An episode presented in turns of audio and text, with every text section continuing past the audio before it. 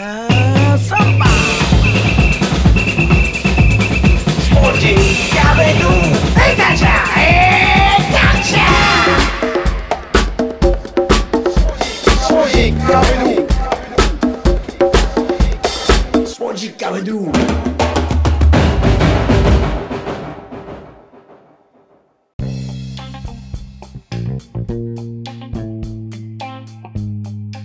スポジッカビドゥ第152回ナビゲーターの澤田達也です。この番組はフットワート順カレンダードリームの提供でお送りします。さて今回はインタビューにたどり着くまでにおよそ1ヶ月以上かかりました。諦めかけようかと何度思ったか。そんな中ようやく実現した江藤充さんです。というのも70歳を過ぎ一人暮らしでアナログ生活。どうやってインタビューを収録しようか試行錯誤の1ヶ月。このインタビューの前日にスマートフォンに変えてさらに何が何だかわからない状態だった江藤さん。スマホのロック解除の番号を忘れ自分から電話をかけられないぐらいだったんです。そういった意味でも念願でしたしいろんな意味で貴重なインタビューとなっています。なお、マラドーナ生前時に収録した内容となっています。では、どうぞ。江藤さんは日本生まれで日本育ちなんですか？はい、私は日本生まれ、日本育ちあです。で、お母さんは、えっ、と、母ははい、ペルー生まれ、うん小学12歳までペルーで育って、はい。その後日本。ああ。で、東銀座でお店をペルーの家庭料理、はい。うん、71年からはい85年まで東銀座でうん。ペルー料理のレストランをやってる。はいその時代、まあ、71年からということになると、中南米の料理店って、今でさえちょっと増えてきたんですが、かなり珍しいですよね。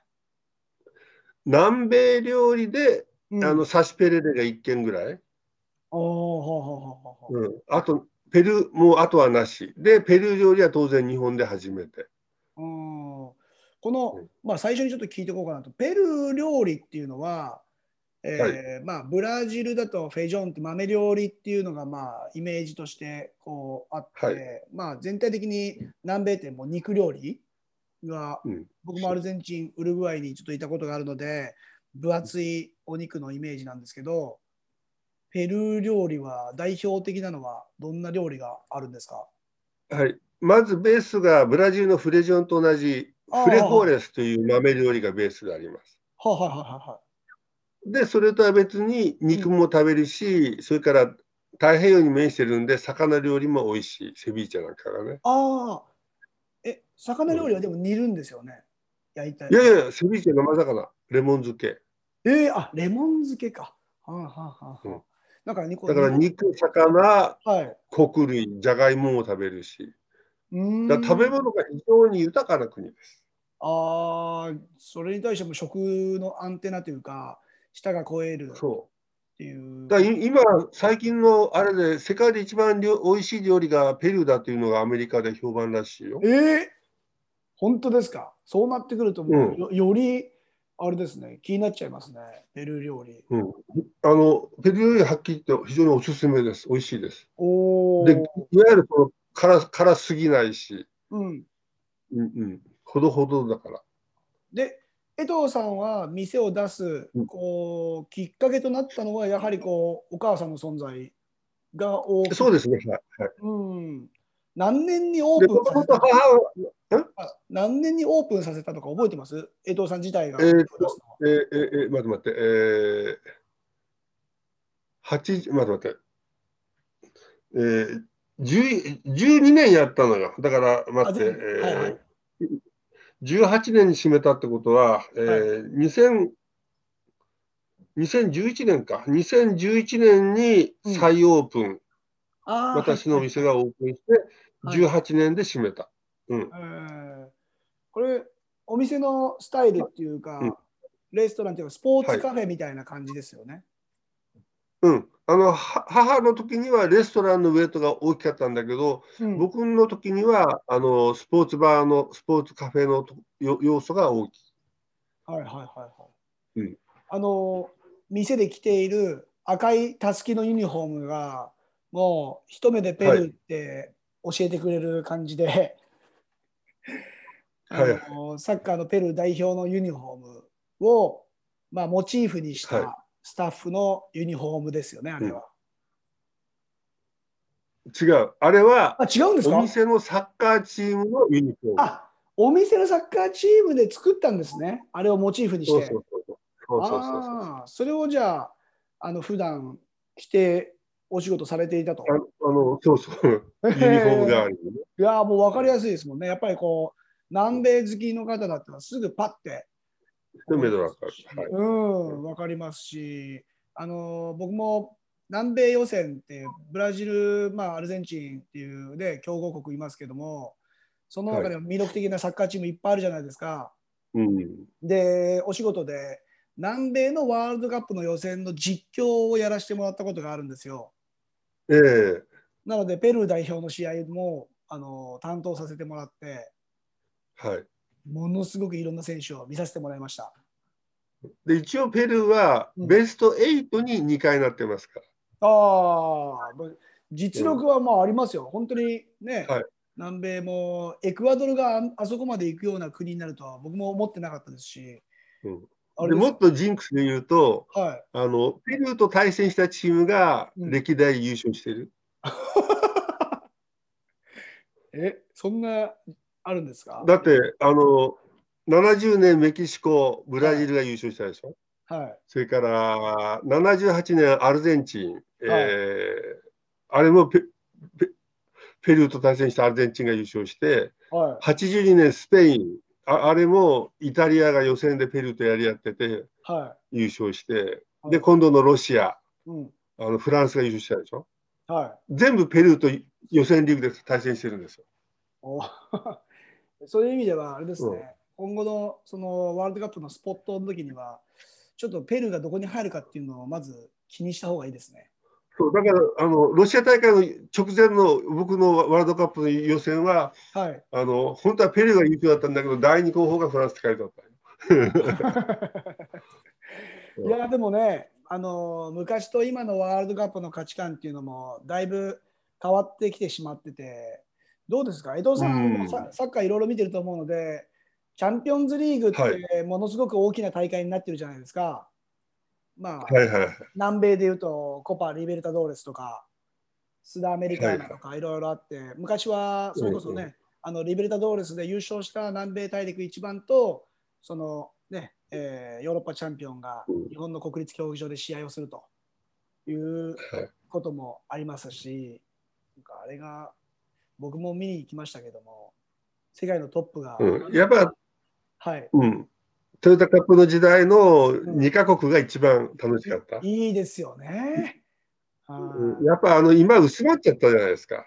うん、で特に南米は選手の層が薄いから、チームがお金がないから、はい、試合数増やしちゃうと、うん、その決勝に的を絞ってると、準決勝あたりで負けちゃうことがあるでしょ、はいはいはい、ありますね。メンバーをうん、うん、うん。うんで、準決勝にベストメンバー出しちゃうと、決勝はもう疲れちゃってるという。うんで、ヨーロッパはお金があるから、2チーム分の選手がいいるでしょ。はい。で準決勝までは機械で勝てちゃうのよね。うん。そうあれはちょっと不公平だと思いますね。まあ、開催国の枠でね、日本の J リーグのチームが、こう世界のチームと対戦できるっていう機会はものすごく、ままあ、そういった意味ではた楽しいけれども、ね南米にとってはちょっとあの不利だなと。はい。控え選手にはい。一軍と同じメンバーが揃えられたら、うん。あのね、南米もいいんだけども、ねヨーロッパは2チーム分揃えてますからね。あーあのマラドーナっていうアルゼンチンの選手がい,、はいたじゃないですか。はいはいはい。彼がナポリにこう移籍したときに、えええーインタビューで、えーうん。僕はもうアルゼンチンに戻ることはできないってコメントをしてて、その理由が僕、昔子供の頃分かんなかったんですけど、はい。えーまあそれだけ金額が大きくなってくるから多分うんアルゼンチンに戻れないっていう意味を後にし知ってですね。はいはい。あやっぱりこうすごい動お金が動くんだなっていうのをうん、感じたんですけどまさに南米はあれですもんねあのヨーロッパにまず進出するのが一つの目標で、そはい、う。で、あの、南米のお金の価値がないでしょ。あーどうですか実生活があまりに。だからな、南米の金で何億円ともらっても、何億ペソともらっても、うんヨーロッパの金にしたら数百ドルに過ぎないという、そんな世界だからね。うんなんか実際あそこでプレーすると南米の魅力ってたくさん感じるんですけどその価値観がちょっと薄れてしまって見えてるのがものすごく残念だなっていうふうに感じてしまうんですがだって、代表チームに戻って、うん。そこで代表のお金をもらっても、うん、それはヨーロッパの試合の一試合分もならないんじゃないの？そうそういうことなんですよ。結局あの、勝利球もワールドカップの優勝した賞金もうん。チャンピオンズリーグに比べたら全くこうね頑張るモチベーションにならない、ならない。あとはもう名誉だけですよ。そうなんです、そうです、名誉なんですよ。だから、メッシなんてそうじゃないですか、やっぱりあれだけのお金が動く選手になっちゃうと、代表へのスイッチってどうやって入れてるのかなって思っちゃいますもんね。名誉だけで怪我が怖い？うん、そうですね。代表で怪我して、ヨーロッパのチームに戻れなかったら、もうよ、うん、元も子もないもん。江藤さん、あのペルーの選手の中、まあ、歴代で好きな選手とかいるんですか、この選手好きだったな。僕はファルファンで僕はもう頭が古いから、はい70年代の選手の方が好きなわけね。あ、じゃあファルファンとか知らないですか？知ってはいるけど、あふんふんって言ってるね。うん え、70年代誰ですか、ペルーは。で、クビアスがあのはいスーパースーパースターなんだけど、はい僕的にはチュンピタスというキャプテンが好あき。もともと僕もディフェンダーだから。あ、もともと出番でなんですね。えだから僕の背番号はチュンピタスの4番をーはい、つけてます。あやっぱりこうね、好きな選手の番号に影響されるっていうのはね、そうそう今も今もうん昔も変わらずということ。変わらないよ。ねうん昔の方がもっとここだわりがあった？うんあうん確かにそうですね。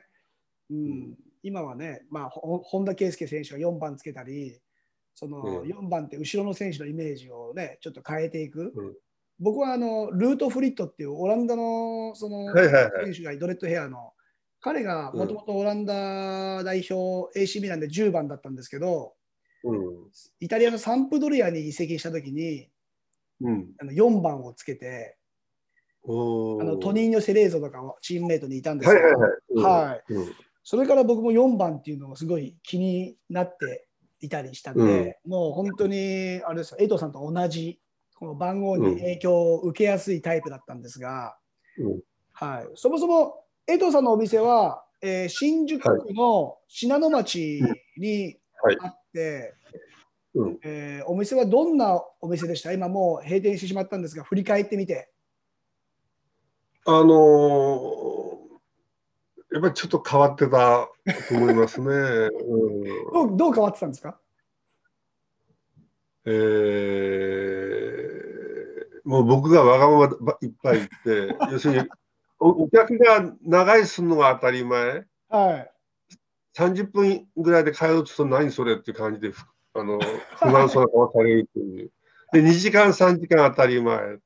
ああはいはい。居心地がいいで、よ8時間いたっていうと、ちょっとでかい顔していいぞという。だから11時半オープン、休憩なしで夜の11時までやってましたから、はい。えーうんそうなると今の時代には合わないですね。そう、だから、うんうんあのまさに3密が大好きという、はい。近くにいて、ワイワイ大声で叫び回るのを受け、うんうんうんうん。だからお店は地下にしすするのが、お客が騒ぐ、テレビの音が大きいのは当たり前だから。まあ時間を気にしないで光も気にしないでっていうのもあると思いますし。広くて、地下でうん、家賃が安くてというところを探してたのよ。あー。でも今のあと駅から近い？あ、駅ね。駅からどれぐらいでした？えーっと、信濃町から5分、四谷三丁目から7分。えー、地下でも結構な金額しそうですね、その賃貸料が。あそこ25坪あったから。あ結構広いだからマックス60人座れる？あ、うん、うん、それぐらいもうね、うん広々と。ぎゅうぎゅうでね。うんはい。あの、どんなメニューがあったんですか？いや、もうメニューはあんまりなかった。あの、その豆料理と肉料理ぐらいしかなくて、はいあとミートパイぐらいしかない。じゃあもうお酒メイン、飲み物はメインで。うん。で、やってたとういうんか。うん、まあそうですと言いね。ながらお客お酒飲まないでコーヒーだけで粘るお客さんもたくさんいたという。いますね、いますよね。なかなかそこうんのうちがコーヒーおおかわり自由なんですよ。それはいっちゃいますね。うん、あの要するに900円でランチ食べるでしょ？はい。ランチのお客さんがね。はい。で、コーヒー飲み放題でよ夜までずっとこうテレビ見ててもいいし、おしゃべりしてもいいし、楽器鳴らしてもいいし、うん、勉強してもいいよ。禁止は、ゲームは禁止。ゲームは禁止。うん、でも勉強とかおしゃべりとか楽器鳴らすのは OK。うーん。えだから、どあの、はい。ペルーのみ民族音楽あるでしょ？フォルクローレっていう。はい。それを演奏する日本のグループがあのいて、その連中がうちで練習をやって、えー、チャリチャリチャリチャリじゃあもう人が集まりやすいというか、居心地がいいお店だったっていうことですね。で何をやっても貸し切りにはしないよっていう条件。うん。あ、その、例えば50人入るよって言っても貸し切りにはしないんですか？うん、す隙間に5、6人でも座れたらはい。座らせるからねと。その代わり時間を無制限だよ。はいはい。え、無制限？貸し切りと同じように何をやってもいい。ああ、なるほど、なるほど。でもう来たお客さんがあのうるさいして文句言わせない逆に。今今日は彼らが音楽やってるよ。それでよかったらこそっと座っててねって座らせるという。え、そんなお店にはどんな方が来られていたんですか？お客さんの。まあ、ただ結果としてね、スポーツバーと言いつつ、うん。慶応の医学部がすぐそばにあったんで、はその医学部の学生が多かっい。えー、でも言っても、その、た。あと先生方でね。はい。お店の雰囲気もサッカー一色な感じじゃないですか？壁はサッカー一色なんだけど、はい。別にあのな何やってもいいとこだから、うん。まさにあのお客さんが少ない時間帯あるじゃないですか。はい。1時から静かでしょ、うんうん。その時にはもう学生たちがみんなうちで勉強してる、真面目はい。に、試験日。うん。まあそういう雰囲気もあるし、それからサッカーチームは、これはあの自分たちの試合のビデオ持ち込み OK だったんで、えマイゲームを見ながら楽しむという。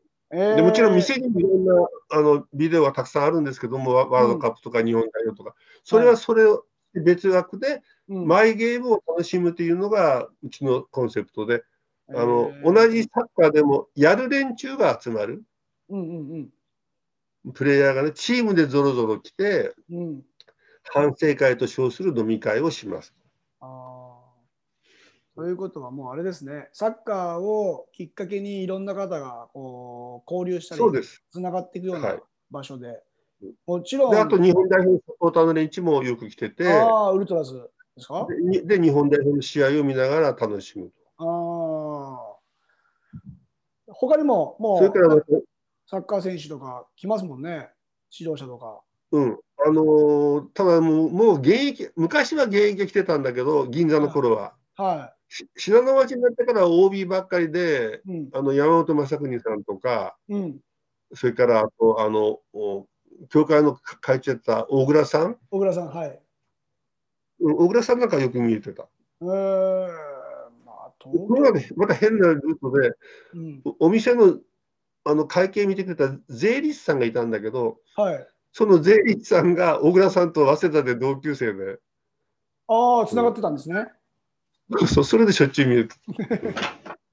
本当変なルートがあって、うん、あーでもね、JFL の前の JSL、日本サッカーリーグ時代の、そうこの世代の人たちがどっちかというと、はい。うん、それこそ長澤まさみさんのお父さんとか、そうそうそうそう、うん、ね、あのあああの時代はもうすす杉山隆一さんなんか見てて、はいはいはい。そ。のその流れでヤマハが来るから長澤まさみさんのお父さんも独身の時代に見、じゃあ内山兄弟とか、そうそう内山兄弟が来て。て。あと池上さんとか、うん、あの僕の実家の目の前が本田サッカー部の寮だったので、ああはいはいはい。なので本当にそれこそ JSL 時代の、えーうん。戦ったメンバーの人たちがですね、たくさん、メシアスってわかります？ホンダにいたメシアス。メシアスっていう選手がホンダにいたんですけど、その子は覚えてないや、うん。覚えてないですか？いやー、結構伝説のプレイヤーだったんですけどね。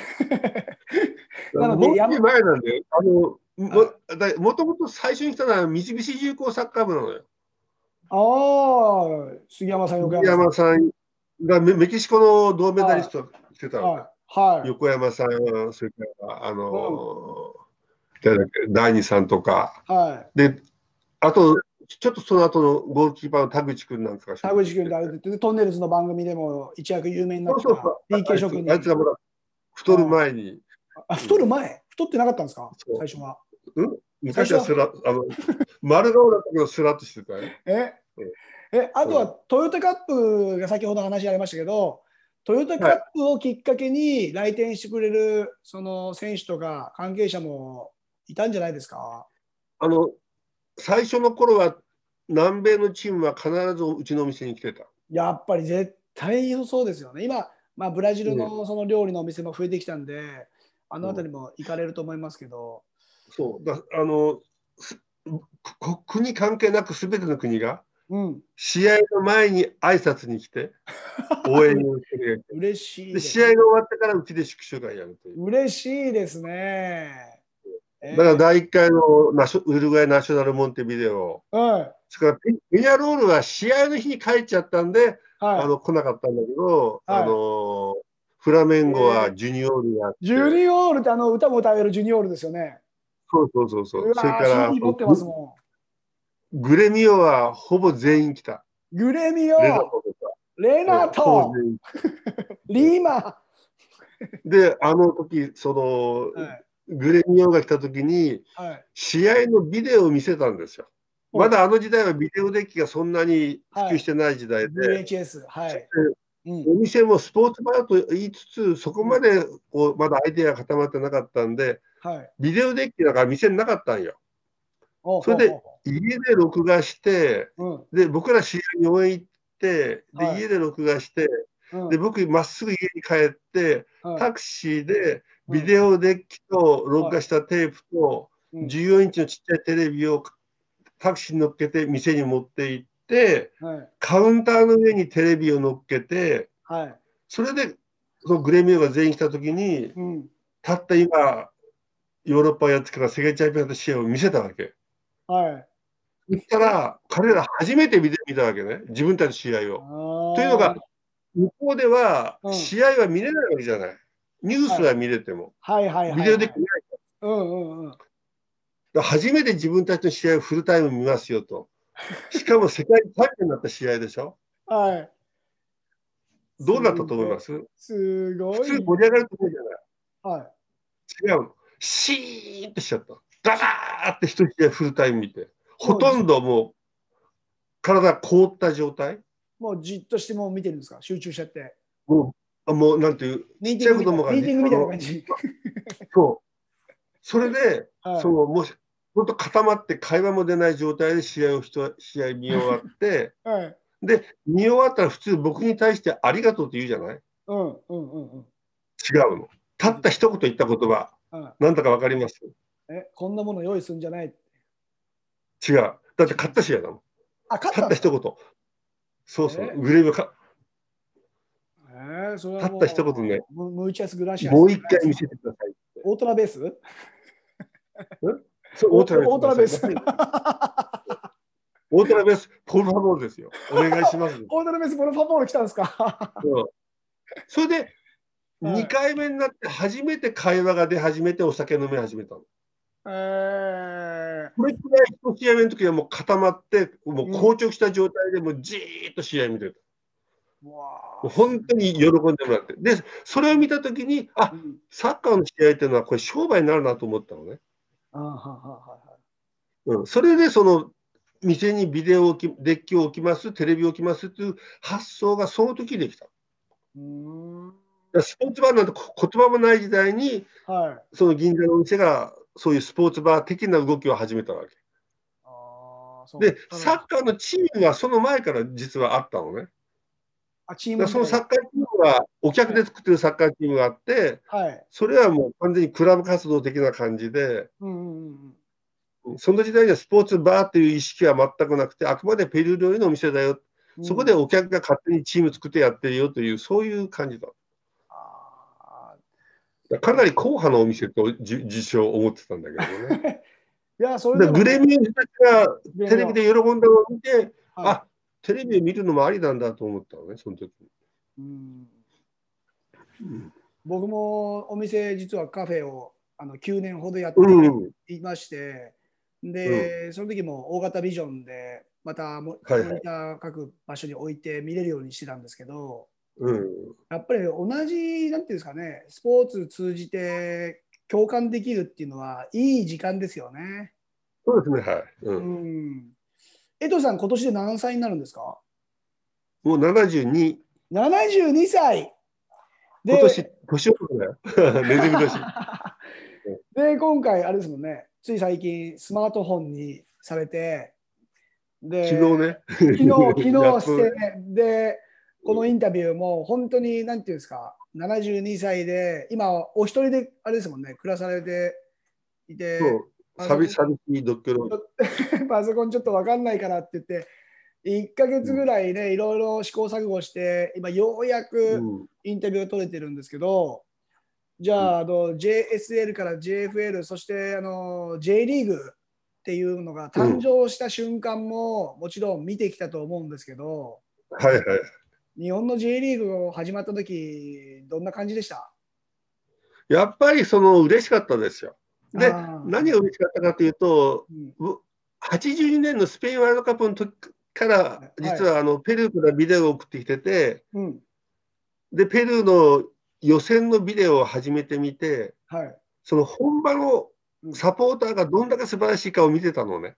うんうんうんうんで、それに対して日本のスタジアムはシーンとしてるじゃないですか。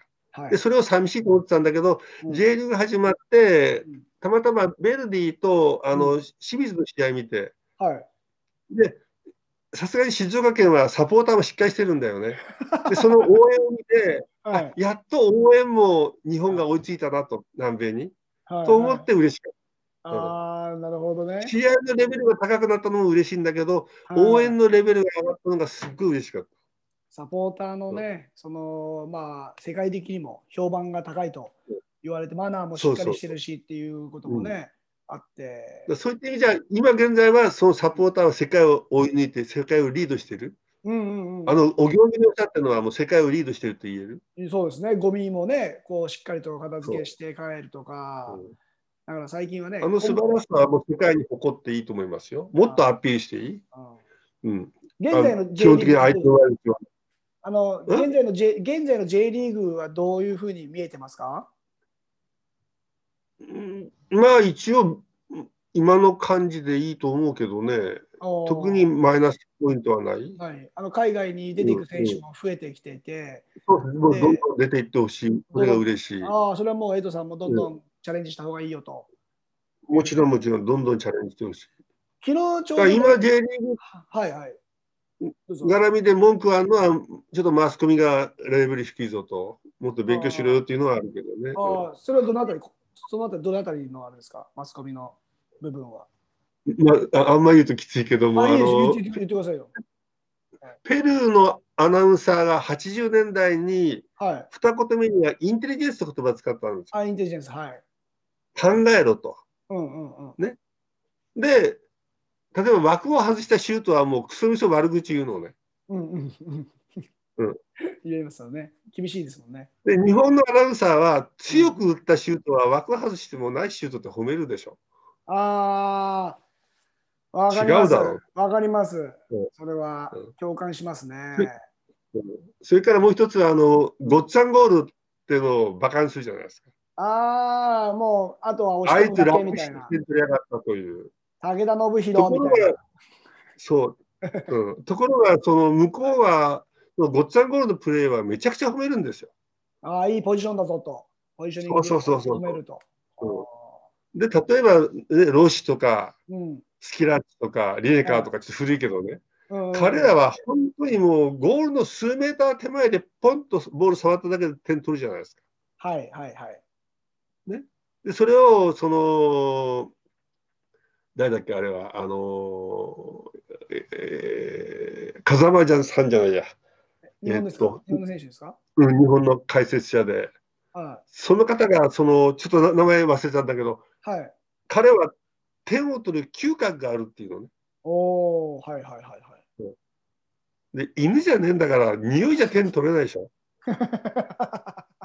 で、それを子供たちが聞いてて、中学生とか小学校、はい。あ匂いで点取れるんだったら言わないよね、思わないよまあね。そうですね。そうですね。うんうんで、山本昌邦さんが、はい、彼はもう何回も何回もそのゴールまで走り込んだと、そういう無駄走りをたくさんやったと、はいその結果、ボールが来たから押し込めたという、走った回数で言うんですうーん。よ。でも違うでしょ、ちゃんとゲームの流れを見てて、うんそのそのゲームの前にたくさん試合を見てて、うんうんそれで、あこぼれ球だ、こういうところに転がってくるんだとをちゃんと意識認識して、はい。そこに走り込むわけでしょ。うんうん、そうですね。うん、で、実はその、あれ、武田選手うん。がそれを、あの、たまにはい。あの言うことがあるんですよ。本当は僕はそれをやってたんだよってことを。ああ、なるでほど、ね。それをもっとテレビで語りたいと。でも自分はおバカおおバカあれでささせられてるから、はい、なかなかそういう会話ができないってことを言言ってるのをちちらっと聞いたことがあるのね。はいはいはいはい。でそういうところをもう少しこう改善していかないと、そのスポーツ選手をおバカキャリアにして扱うっていうのは非常にこう、よろしくない。だって、まあ、武田さんもね、あのポジショニングが良くて、ワンタッチでこうネットに沈めるって、あれもネットに決めることでさえ、まあ、本来簡単ではないものをうん。こうしっかりラモスと当たりがすると、てめえ楽しやがっていいとこ美味しいとこ持って多分言われてたんだよね。うん違うだよね。最近テレビにも多く出てる前園さんとかなんてものすごいプレイヤーでしたもんね。うん。うん、ドリブルでこうブラジルにも行ってこうもっともっとなんか日本をねこう代表するプレイヤーになるかなって思ったら横で中田秀さんがスコーンっつってペルージャン劇的なデビューを飾ってしまったっていううん。こともありましたけども。いかがだったでしょうか？アメリカ人が世界一とも称するペルー料理気になりますね。そしてワールドカップでのペルーのジンクス。日本もいつかああ言えるぐらいの歴史と強さ持ちますよ。待ってろペルー新宿区信濃町にあったディアースサナ。トヨタカップの時には出場チームが顔を出すという話題のお店。本当にそうそうたるメンバーが来店していました。江藤さんとマラドーナの話をしたら止まりそうもないですね。日本のマスコミに対しての話も素直で僕は好きです。この世の中言えない空気ムンムンですからね。我慢前提の日本社会の仕組み。それはいいものが成り立っていくとは思えないですね。冷静に考えたらおかしな話ばかり。惰性で突き進んでいく社会。多くの試合を手軽に見れるようになりましたがその分どの試合も同じように見えてしまうのは僕だけでしょうか。その空間のオリジナリティや特別感。まさにティアースサナで過ごす時間のように。念願のインタビューは後編へと続きます。どうぞお楽しみに。ここまでのお相手は澤田達也でした。Muchas gracias. Chao. Adios. Project Girlfriend